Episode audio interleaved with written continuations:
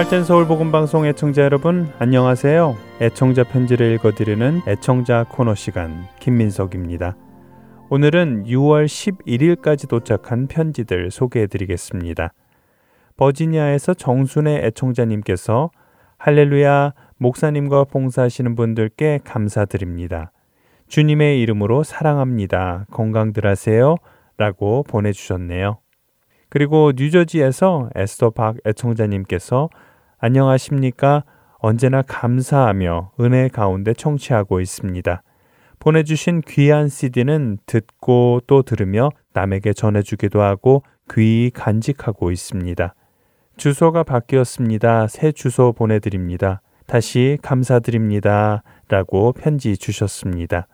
두 분 모두 편지 보내주셔서 감사합니다. 에스더 애청자님의 주소도 바뀌었습니다. 알려주셔서 감사합니다. 이번에는 캘리포니아 샌디에고에서 배집사님 편지 읽어드리겠습니다. 안녕하세요.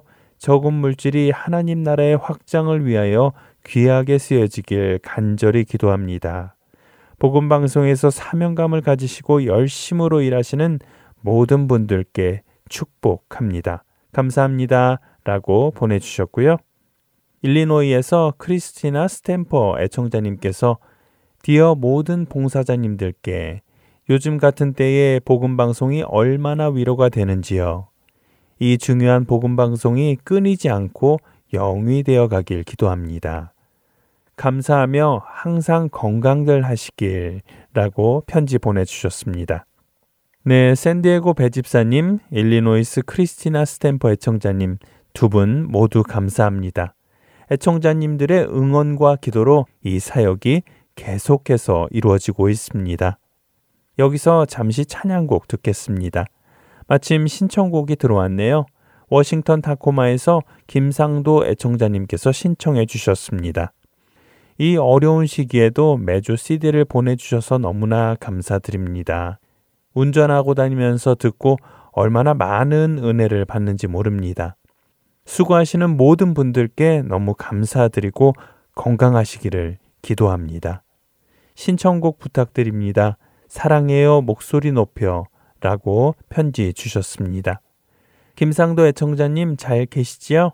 신청하신 사랑해요 목소리 높여 찬양 듣고 다시 돌아오겠습니다. 사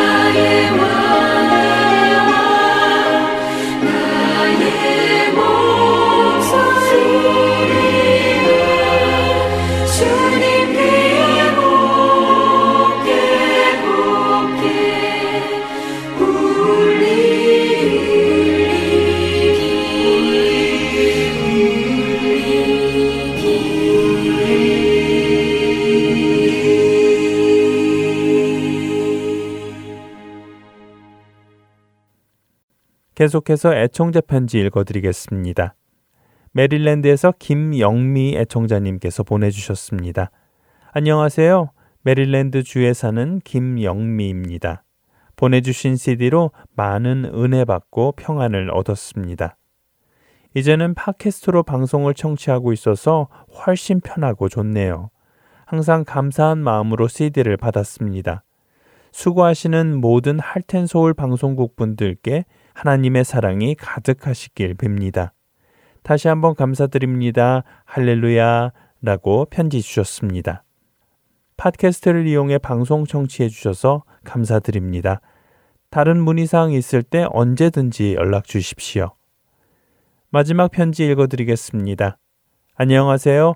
이 더운 무더위에도 복음 전하시는 일에 마음을 다하시는 복음방송 선교회의 모든 분들께 감사드립니다. 누가 우리를 그리스도의 사랑에서 끊으리요? 환난이나 곤고나 박해나 적신이나 위험이나 칼이랴. 이 모든 일에 우리를 사랑하시는 이로 말미암아 우리가 넉넉히 이기느니라. 로마서 8장 35절부터 37절의 말씀입니다. 어려운 이때에 복음 선교회에 도움이 되었으면 하는 마음에서 선교원금 보냈습니다. 필요하신 곳에 잘 사용되었으면 싶습니다. 수고하세요. 주님 안에서 사랑합니다. 라고 오하이오에서 김혜경 애청자님께서 편지 주셨습니다. 김혜경 봉사자님 건강하시지요? 못 뵌 지 오래된 것 같네요. 소식 전해주셔서 감사드립니다. 방송을 들으시는 애청자님들 모두 건강하시고 주 안에서 평안하세요. 오늘 애청자 코너는 여기에서 마치겠습니다. 찬양 한 곡 들으신 후 주안의 하나 4부로 이어집니다. 넓은 들에 익은 곡식 황금 물결 뒤치며 어디든지 태양빛에 향기 진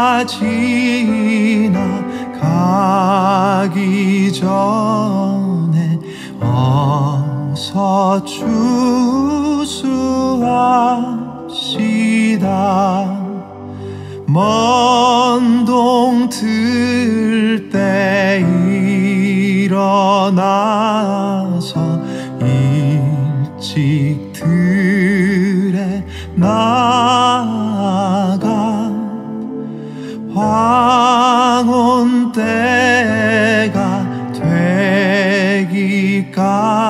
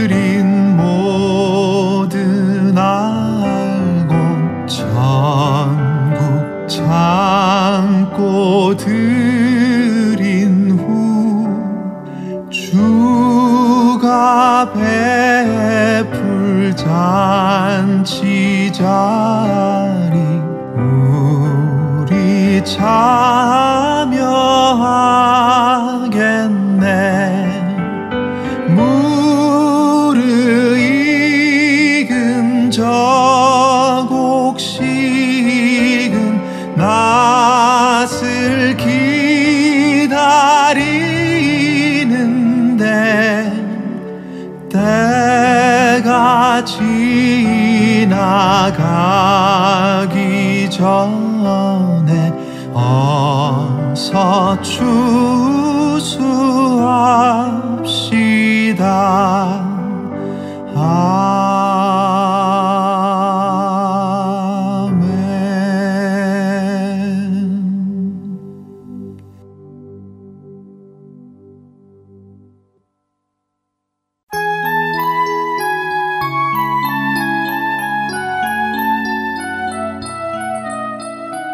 여러분께서는 할티엔 서울 복음 방송 주안의 하나 사부 방송을 듣고 계십니다.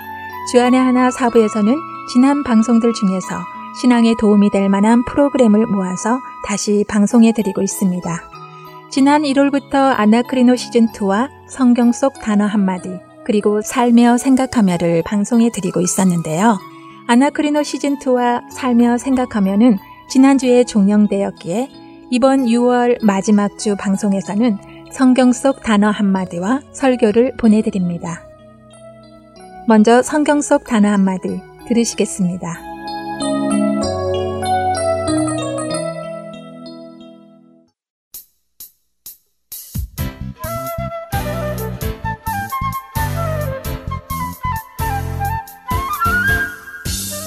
여러분 안녕하세요. 성경 속 단어 한마디 진행의 이다솜입니다. 결혼을 앞둔 청년들이 자주 하는 질문 중에 하나는 믿지 않는 자와 결혼해도 되느냐 하는 질문일 텐데요. 이 질문에 많은 선배들이 또 사역자분들이 인용하며 건면해 주시는 말씀 중에는 고린도 후서 6장 14절과 15절의 말씀이 꼭 끼어 있습니다. 어떤 말씀이냐고요? 네, 그것은 바로 너희는 믿지 않는 자와 멍해를 함께 매지 말라. 의와 불법이 어찌 함께하며 빛과 어둠이 어찌 사귀며 그리스도와 벨리알이 어찌 조화되며 믿는 자와 믿지 않는 자가 어찌 상관하며 라는 말씀이지요. 여러분들도 많이 들어보신 말씀이지요? 아, 물론 믿지 않는 자와 결혼을 해도 되느냐 안 되느냐에 대한 문제를 이 성경 속 단어 한마디에서 나누려는 것은 아닙니다. 이 구절을 나눈 이유는 이 구절 안에 오늘 여러분들과 나누고 싶은 단어 한마디가 들어 있어서인데요. 바로 벨리알입니다. 벨리알. 벨리알이 뭘까요? 예수님과 비교되는 대상이라면 좋지 않은 대상이기는 할 텐데요. 그저 우리는 이렇게 느낌상 좋지 않은 대상이라고 생각하고 끝내버리게 됩니다. 그래서 준비했습니다. 오늘 성경 속 단어 한마디, 벨리알에 대해 나누어 보겠습니다. 벨리알은 헬라어로 사실 신약 성경 고린도 후서 6장 15절에 딱 한 번 등장하는 단어입니다. 하지만 이 단어의 원어인 히브리어 벨리알은 구약 성경에서 여러 번 사용되었지요. 그러니까 벨리알이라는 헬라어는 벨리알이라는 히브리어의 헬라어 발음인 것입니다. 단어 자체는 히브리어이지요. 그러니까 벨리야를 알기 위해서는 히브리어 벨리야를 공부해야 하는데요. 히브리어 벨리야는 결실 없음, 악함, 비열함, 파괴, 파멸, 파괴자, 불량함, 망령됨이라는 뜻을 가지고 있고 또 그렇게 번역되는 단어입니다. 사무엘상 2장 12절을 보면 엘리의 아들들은 행실이 나빠 여호와를 알지 못하더라 라는 말씀이 나오는데요. 여기서 행실이 나빠 라는 말이 벨리알이라는 단어의 번역이지요. 또 사무엘상 10장 27절과 신명기 13장 13절에 등장하는 불량배, 그리고 신명기 15장 9절 중 너는 마음에 악한 생각을 품지 말라에서 악한 생각 등이 벨리알이라는 히브리어의 번역입니다. 행실이 나쁘고 불량하고 악한 생각이 벨리알이지요. 그런데 이 벨리알의 헬라어 발음인 벨리알에는 행실이 나쁘고 불량하고 악한 생각이라는 의미 외에 한 가지 의미가 더 붙었는데요. 그것은 바로 이렇게 행실이 나쁘고 불량하고 악한 생각을 하는 자라는 의미로 바로 마귀를 칭하는 별명으로 사용되었다는 것입니다.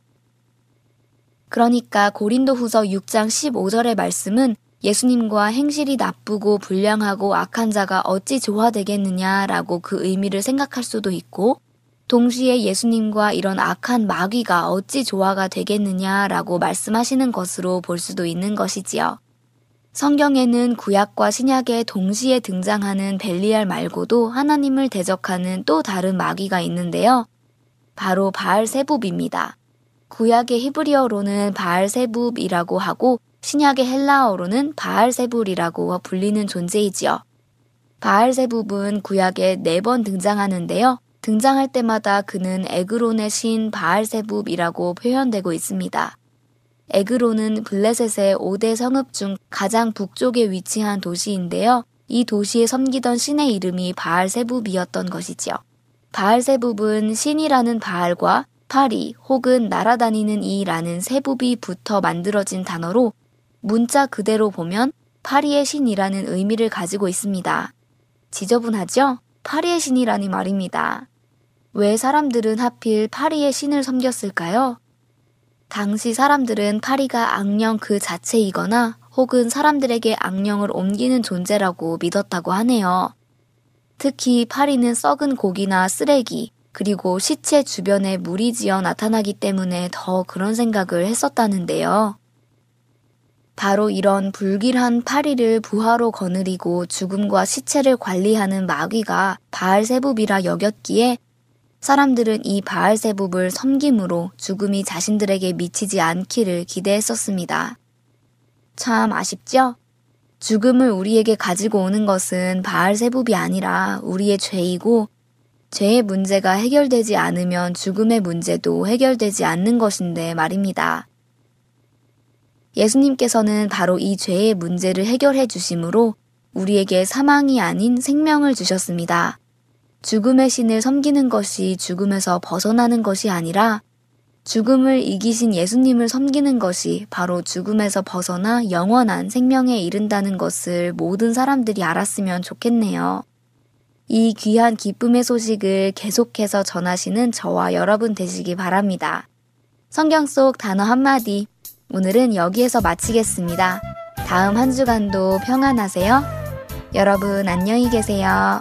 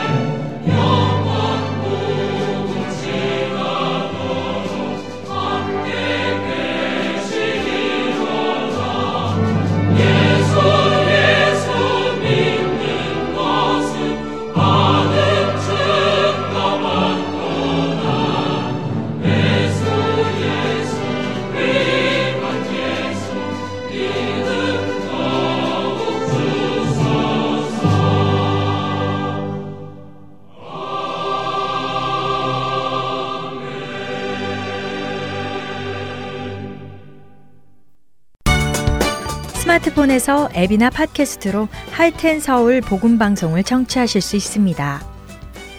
아이폰을 쓰시는 분들은 앱스토어에 가셔서 할텐 서울이라고 입력하신 후 다운받으실 수 있습니다.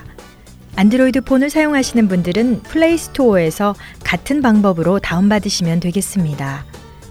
팟캐스트 사용자들은 검색창에서 할텐 서울 방송을 검색하신 후 다운받으시면 됩니다. 자녀들을 위한 방송도 따로 구분하여 들으실 수 있도록 되어 있습니다. 팟캐스트에서 할텐 서울 키즈를 검색하시면 자녀들을 위한 방송에 직접 들어가실 수 있습니다. 이제는 CD에서뿐만이 아니라 핸드폰으로 운전하며 또 산책하며 방송을 들으실 수 있습니다. 자세한 문의 사항은 사무실 전화번호 602-866-8999로 해주시면 됩니다.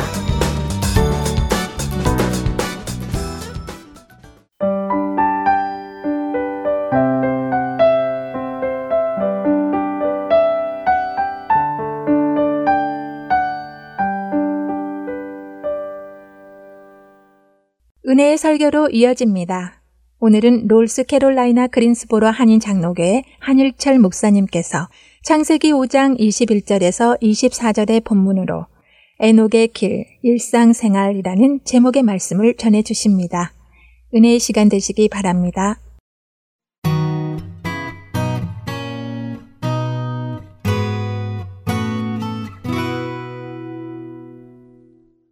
제가 교회에 출근하여 저의 사무실 데스크 컴퓨터를 켜면 컴퓨터 바탕에 저장된 여러 종류의 다양한 사진들이 슬라이드식으로 화면에 보입니다. 저는 항상 그 사진들을 보면서 그때 그런 일이 있었지. 그때 거기를 다녀왔지. 하면서 좋은 추억들을 떠올립니다. 그래서 어디 가서 제가 사진을 찍으면 곧바로 제 컴퓨터에 저장을 하여서 바탕에 항상 추억이 날 만큼 떠올리게 하고 있습니다. 그런데 이번 주간에 본 그 사진들은 제가 평상시에 보던 때와 너무나 다르게 느껴졌습니다. 절기 때 찍었던 주일 예배와 식사하는 사진들, 교회에서 BBS, 유스나잇 등 특별 행사의 사진들, 담임 목사로 선교지 여러 곳에 다녀왔던 사진들, 교회에서 보낸 단기 선교팀이 갔다 와서는 사역을 보여준 사진들. 이런 사진들을 보면서 눈가에 계속 흐르는 제 눈물을 지울 수가 없었습니다. 야외에서 가졌던 볼링 대회, 체육 대회, 야외 예배, 에노케 효도 관광의 특별 행사들. 이 지역 양로원에 가서 설교하고 길거리를 청소하며 또한 매주일 노방전도 했던 사진들. 총회 목사님들, 그리고 이 지역 목사님들과 함께 만나 회의하며 식사하며 교제 나누었던 사진들. 선교사님들과 부흥의 강사 목사님들이 오셔서 함께 찍었던 단체 사진들. 그리고 이 지역 교회 협의회 주간 연합 행사들의 사진들. 이 수많은 사진들을 컴퓨터 화면으로 보면서 느낀 것이 지금은 그 사진들을 있는 것 중에 단 한 개도 할 수 없다는 것입니다. 단 한 개도 지금은 할 수 없다는 것을 발견하고야 그 일상생활이 얼마나 큰 축복이었는지를 깨닫게 되었습니다. 그저 시간과 돈만 있고 남다른 열정만 있으면 쉽게 할 수 있는 일들이라고 생각했었는데 지금은 그 어느 것 하나 할 수가 없는 것이죠. 물론 무엇을 했든지 우리는 크리스찬이었기 때문에 하나님 앞에 그 행사를 놓고 그 만남을 놓고 우리는 기도했었습니다. 그럼에도 불구하고 많은 경우에 그저 시간과 돈만 있으면 다 할 수 있었다는 그런 교만한 마음이 우리에게 있었습니다. 그런데 이번 코로나 바이러스 사태로 인하여 전 세계가 셧다운되고 올스톱이 된 상태에서 비로소 우리는 철저히 깨닫게 된 것입니다. 우리는 그동안 special, extraordinary와 같이 특별한 것을 좋아하고 추구했던 것이 사실입니다. 그래서 그리스도인들조차 성경 속의 인물 중에 하나님과 300년 동안에 동행하며 살았던 이 에녹에 대해서 너무 평범하다고 느껴서 그에게는 별 관심조차 없었던 것을 우리는 알 수가 있습니다. 에녹의 평범한 삶을 통해서 하나님이 오늘 우리에게 주시고자 하는 말씀은 무엇일까요? 에녹은 우리가 잘 아는 대로 노아의 증조 할아버지가 됩니다. 에녹, 무드셀라, 라멕, 노아의 순서이죠. 대홍수와 관련된 이 노아에 대한 기사는 성경에 많이 기록되었음에도 불구하고 증조 할아버지인 이 에녹은 창세기에서 넉 장에 불과합니다. 넉 장, 넉 절밖에 기사가 없어요. 에녹의 삶을 세 가지로 분류해 볼 수 있는데 첫째는 65세에 무드슬레란 아들을 낳았고요. 둘째는 하나님과 300년이란 세월 동안 동행하며 자녀들을 더 낳았다는 사건입니다. 그리고 마지막 세 번째는 하나님이 그를 데려가심으로 세상에 있지 않았다는 것입니다. 그것이 365년간의 에녹의 삶 전부입니다. 하나님께서 에녹을 데려가신 것은 이 땅에서 삶이 아니기 때문에 일단 빼놓고 이 땅에서 에녹이 했던 것을 살펴보면 하나님과 동행하며 자녀들을 낳았더라. 이것이 다입니다. 제가 가끔 성도님들에게 간증을 부탁하면요. 자주 듣는 말이 있습니다.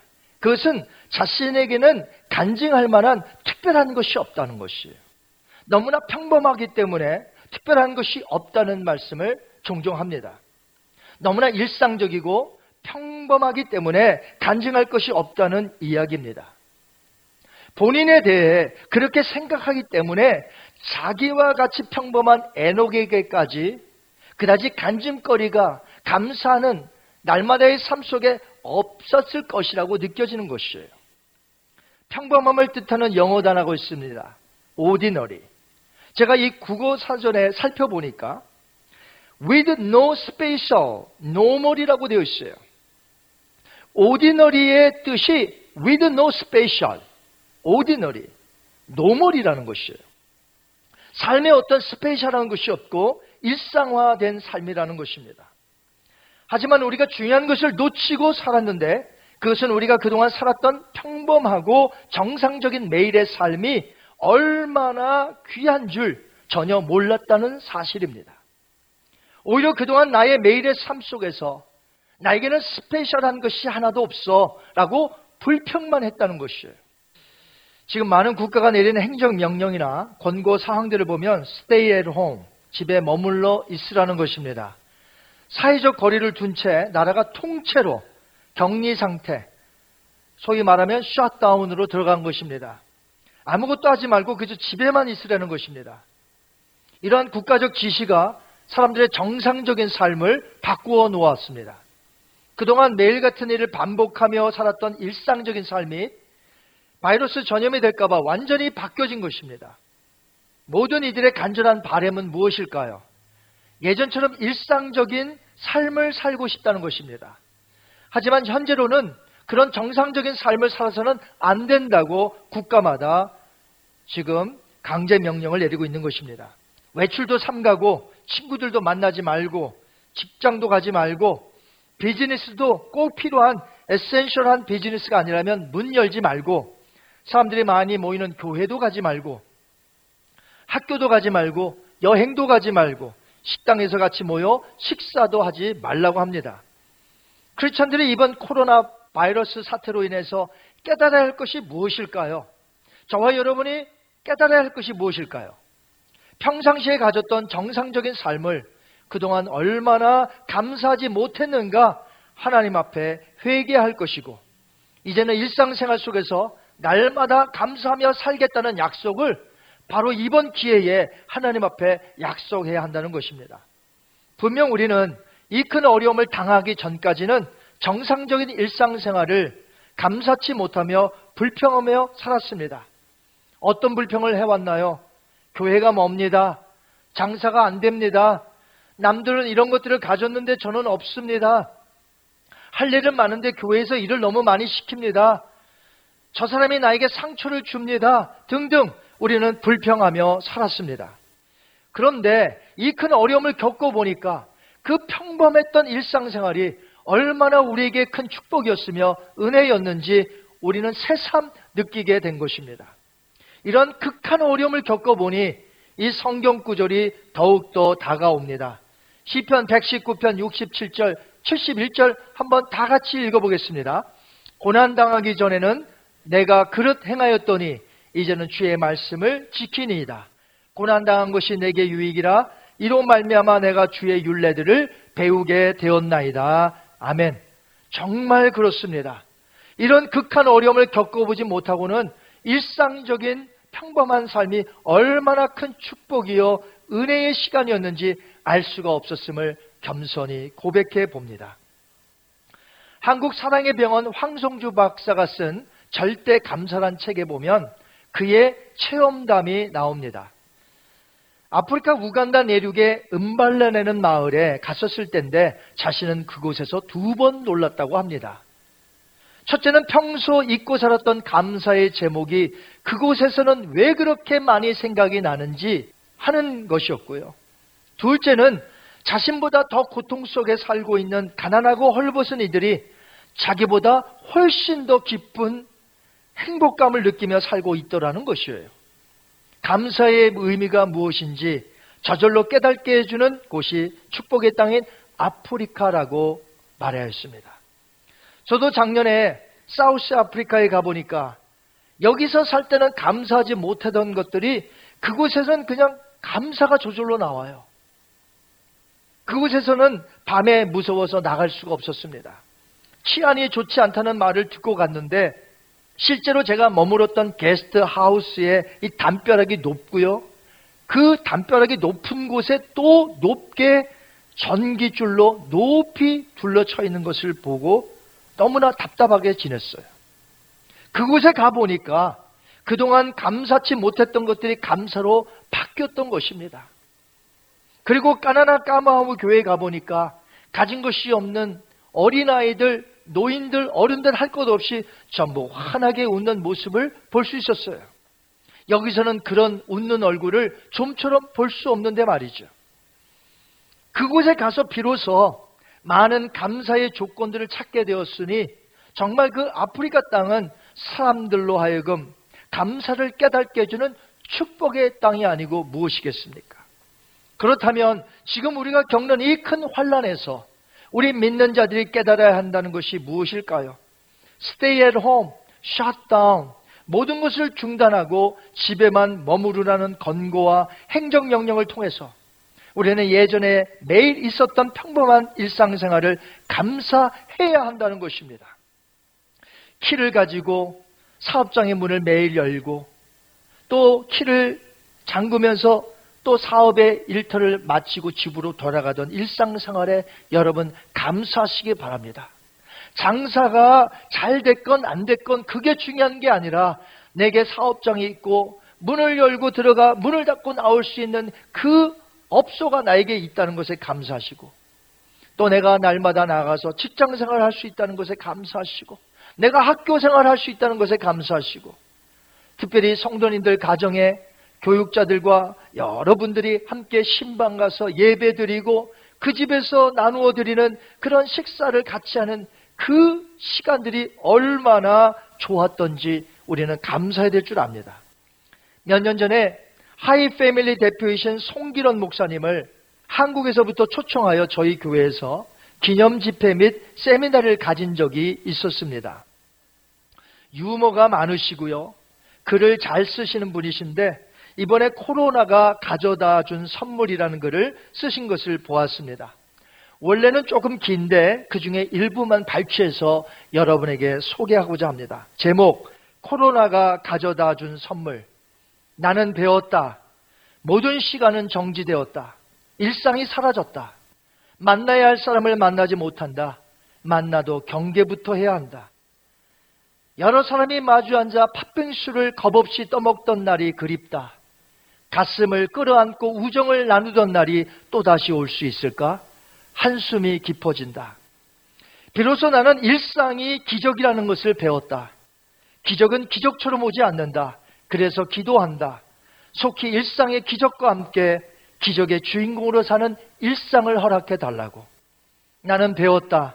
죽음이 영원히 다른 이들만을 가리키는 3인칭일 수만 없다는 것을 만물의 영장이라는 인간이 미생물의 침투에 너무나도 쉽게 쓰러질 수 있는 존재라는 것을 배웠다.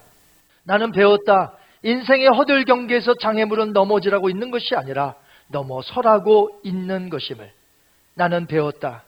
가장 큰 바이러스는 사스도 코로나도 아닌 내 마음을 늙고 병들게 하는 절망의 바이러스라는 것을 안코라 임파로 나는 아직도 배우고 있다는 이탈리어이다. 세계의 천재 미켈란젤로가 시스티나 성당의 천장을 비롯 수많은 명작을 남긴다. 많은 세월이 흐른다. 인생의 황혼역인 87세 때 자신의 스케치북 한쪽에 남긴 글이다. 지금 내 나이 겨우 60을 넘겼다. 그래, 우리는 모두 살아야 한다. 잘 살기 위해 배워야 한다. 안코라 임파로 나는 아직도 배우고 있다. 그렇다면 우리는 모두 살아있다. 손기론 목사님은 평상시의 삶이 일상의 기적이라고 했습니다. 그렇습니다. 그동안에 스페이셜한 것만이 기적인 줄 알았고 그 기적을 추구했던 우리들이 배워야 하는 것, 일상적인 기적이 바로 우리에게 있다는 것을 그 고난을 통과하면서 깨닫게 된 것입니다. 또한 안코라 인파로 이 코로나 바이러스 사태로 우리는 하나님 앞에서 무엇인가 배우고 지금 있으니 우리 모두는 살아있는 자들이라는 것입니다. 하나님께서 곧 코로나 바이러스를 물러가게 하실 때에 우리에게 주어질 일상생활에서 온전히 주님 뜻대로 살 수 있는 기회가 있음을 희망한 것이죠. 그렇습니다. 우리에게 오늘 큰 깨달음을 주신 하나님 앞에 감사드립니다. 여러분에게 감사하는 것이 있어 한번 적어보라고 제가 종이를 드린다면, 제가 전에 한번 그렇게 했다면, 여러분은 아마 그 종이에 감사의 제목을 몇 개나 쓰실 수 있었을까요? 아마 세 개, 네 개 쓰는 것도 힘들었을지 모릅니다. 하지만 이 큰 고난의 때에 지금 여러분에게 감사할 것들을 한번 써보라고 종이를 나누어 드린다면 아마 여러분 집안에서 지금 1번에서 50번 정도는 너끈히 쓸 수 있을 줄 압니다. 밖에 나가서 사람들하고 외식한 것도 감사의 제목이죠. 내가 학교 생활 도움에 들어가서 학교 생활 할 수 있다는 것도 감사한 일이죠. 50개만 쓸 수가 있겠습니까? 우리는 100개 이상도 써내려갈 수 있을 줄 압니다. 그렇다면 평범하게 살았던 에녹에게도 얼마나 감사의 제목이 그에게 있었을까요? 우리는 그가 평범한 삶을 살았어 라고 하면서 간증할 거리도 없고 감사할 것이 무엇이 그리 많았을까 생각하지만 지금 우리가 한번 다시금 에녹의 삶을 돌이켜 본다면 에녹에게 감사의 제목이 얼마나 많이 있었을까요? 평범했기 때문에 감사가 없고 간증할 것이 별로 없다는 생각을 오늘 버려야 될 줄 믿습니다. 에녹은 무드셀레를 낳고 나머지 300년을 하나님과 동행했습니다. 그는 매일 하나님과 동행하며 살았습니다. 그 후로도 자녀를 더 낳았습니다. 평범한 삶 속에서 그는 하나님과 깊은 교제를 나누며 날마다 감사하며 기쁨으로 살았던 것입니다. 하나님은 에녹의 나이 365세에 죽음을 맛보지 않고 그를 천국으로 데려가셨습니다. 그러므로 천국으로 인도함을 받는 사람은 어떤 이적을 행하거나 귀신을 내어 쫓는 자들이 아니라 매일의 나의 삶 속에서 주님과 동행하며 교제하는 사람인 줄 믿습니다. 이적을 행하고 귀신을 내어 쫓는 수많은 사람들을 가리켜 그 날에 예수님이 하신 말씀을 마태복음 7장 23절에 이렇게 기록해 놓았습니다. 한번 같이 읽을까요? 그때에 내가 그들에게 밝히 말하되 내가 너희를 도무지 알지 못하니 불법을 행하는 자들아 내게서 떠나가라 하니라. 아멘. 매일의 삶이 중요하다는 거예요. 매일의 삶 속에서 하나님의 말씀을 따라 사는 것이 중요하다는 거죠. 에녹처럼 날마다 하나님과 동행하는 것이 중요합니다. 믿음 있는 자가 일상생활을 어떻게 주님 앞에서 진실하게 살았느냐 하는 것이 너무나 중요하다는 것이에요. 이제 정상적인 삶을 살 때가 다시 오면 여러분은 어떻게 사시겠습니까? 한 번도 겪어보지 못한 이 고통의 시간들을 지내면서 정상적인 일상생활로 우리가 돌아간다면 어떻게 사시겠습니까? 비즈니스에 감사하시기 바랍니다. 직장 생활에 감사하시고요. 학교 생활에 감사하시기 바랍니다.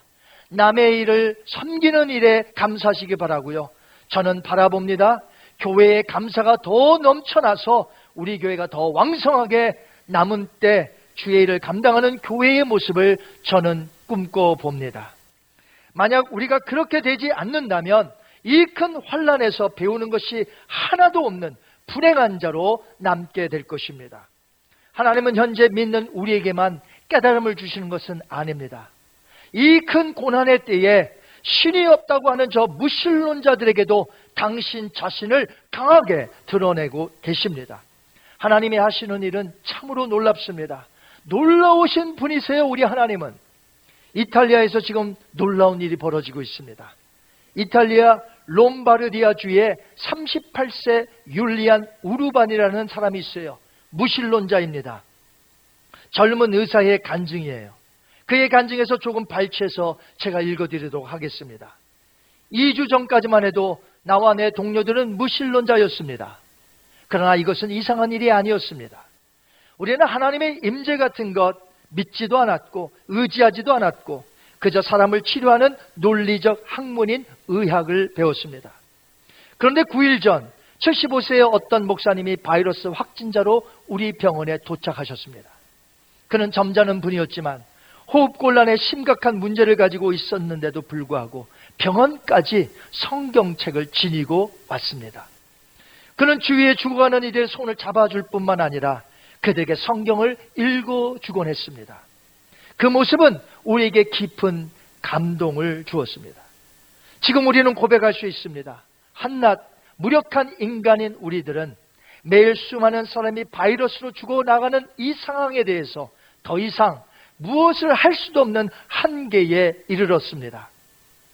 우리는 지쳤고 우리의 동료 두 명은 사망했으며 다른 동료들은 이미 바이러스에 확진되었습니다.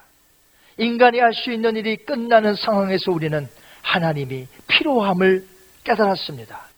그리고 짧은 몇 분의 휴식 시간이 주어질 때마다 우리는 하나님께 도움을 구하기 시작했습니다.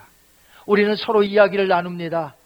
치열한 무신론자였던 우리가 지금 매일 우리의 평강을 구하고 우리가 환자들을 잘 돌볼 수 있도록 우리를 도와주시기를 주님께 구하고 있는 우리 자신을 믿을 수가 없노라고 말이죠. 어제 75세의 그 목사님은 돌아가셨습니다. 지금까지 3주 동안 이 병원에서 120명이 사망했고 우리 또한 모두 질칠대로 지치고 무너졌지만 그분은 우리에게 평강이란 선물을 가져다 주셨습니다. 그 목사님은 주님 품으로 돌아가셨으며 현재 상황이 계속 이렇게 좋지 않다면 아마 우리도 곧 그분의 뒤를 따를 것입니다. 나는 지금 이 땅에서 나의 무익함을 깨닫지만 나의 마지막 호흡을 다른 이들을 돕는데 줄 수 있기 원합니다. 나는 나의 동료들의 죽음과 그들의 고통에 둘러싸여 내가 하나님께로 돌아온 것에 대한 기쁨이 넘칩니다. 이것이 그의 간증이에요. 무신론자였던 그가 하나님을 만나고 한 간증입니다. 선하신 하나님은 지금도 위대하게 일하고 계심을 여러분 아셔야 될 줄 압니다. 우리가 상상하지 못할 정도로 하나님은 어떤 방법이든지 지금 그분의 위대하심을 전 세계에 나타나고 계십니다. 전 세계에 무섭게 퍼지고 있는 코로나 사태로 인해서 믿는 자들에게만 큰 깨달음을 주시는 것이 아니라 믿지 않는 무신론자에게까지 나타나시어 예수님을 믿게 하심으로 많은 자들을 천국으로 인도해 가십니다.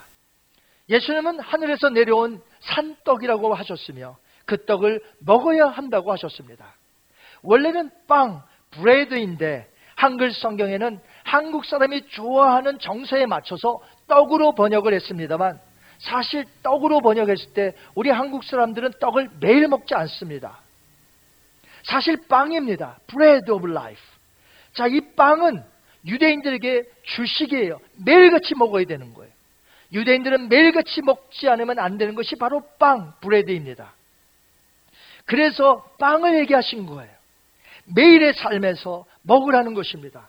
그러므로 예수님이 living bread라고 하신 것은 우리가 daily life 속에서 daily bread가 되시는 예수님과 친밀한 교제를 가져야 영적으로 살아있을 수 있다는 말씀이에요. 마치 에녹처럼 하나님과 날마다 동행하는 것입니다. 하루, 띄엄, 이틀째, 삼일째가 아니라 매일같이 하나님과 동행하는 삶이 에녹이었고 바로 하나님은 우리에게 그것을 요구하시는 것이에요. 에녹은 이 땅에서 하나님과 동행하며 살다가 천국으로 옮겨갔습니다. 영원한 축복이 있는 곳에 말이죠. 평범한 삶이었지만 분명한 것은 에녹이 믿음을 가지고 살았다는 것입니다. 그것을 믿음장인 히브리서 11장에서 에녹의 믿음에 대해서 강조하고 있습니다. 그렇습니다. 이 땅에서 우리도 에녹처럼 믿음으로 살아야 될 줄 믿습니다. 평범한 날 속에 믿음으로 살아야 한다는 것이에요. 늘 감사하시고 예수님과 날마다 동행하며 살다가 하나님께서 우리를 아버지의 집으로 부르시면 우리는 갈 것입니다.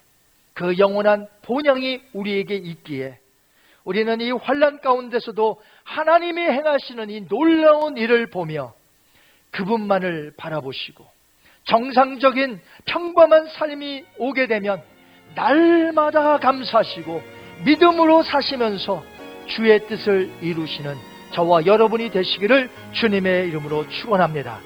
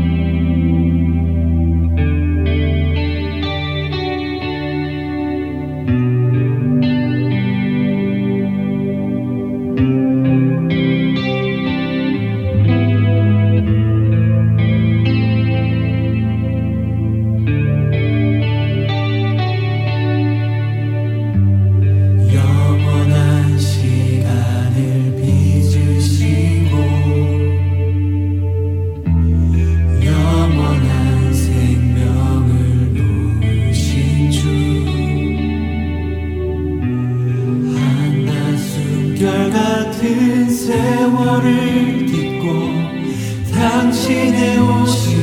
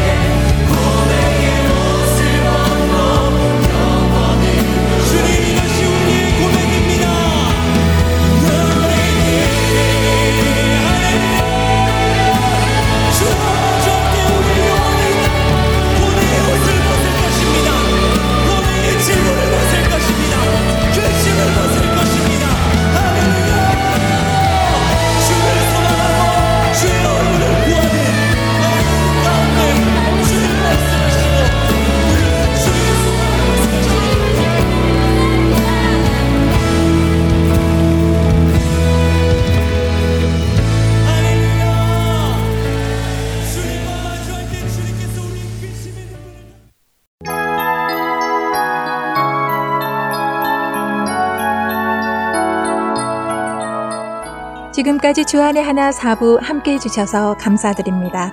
다른 지난 방송들을 더 듣고 싶으신 분들은 홈페이지 www.heartandseoul.org에서 특별 방송을 클릭하셔서 들으실 수 있습니다.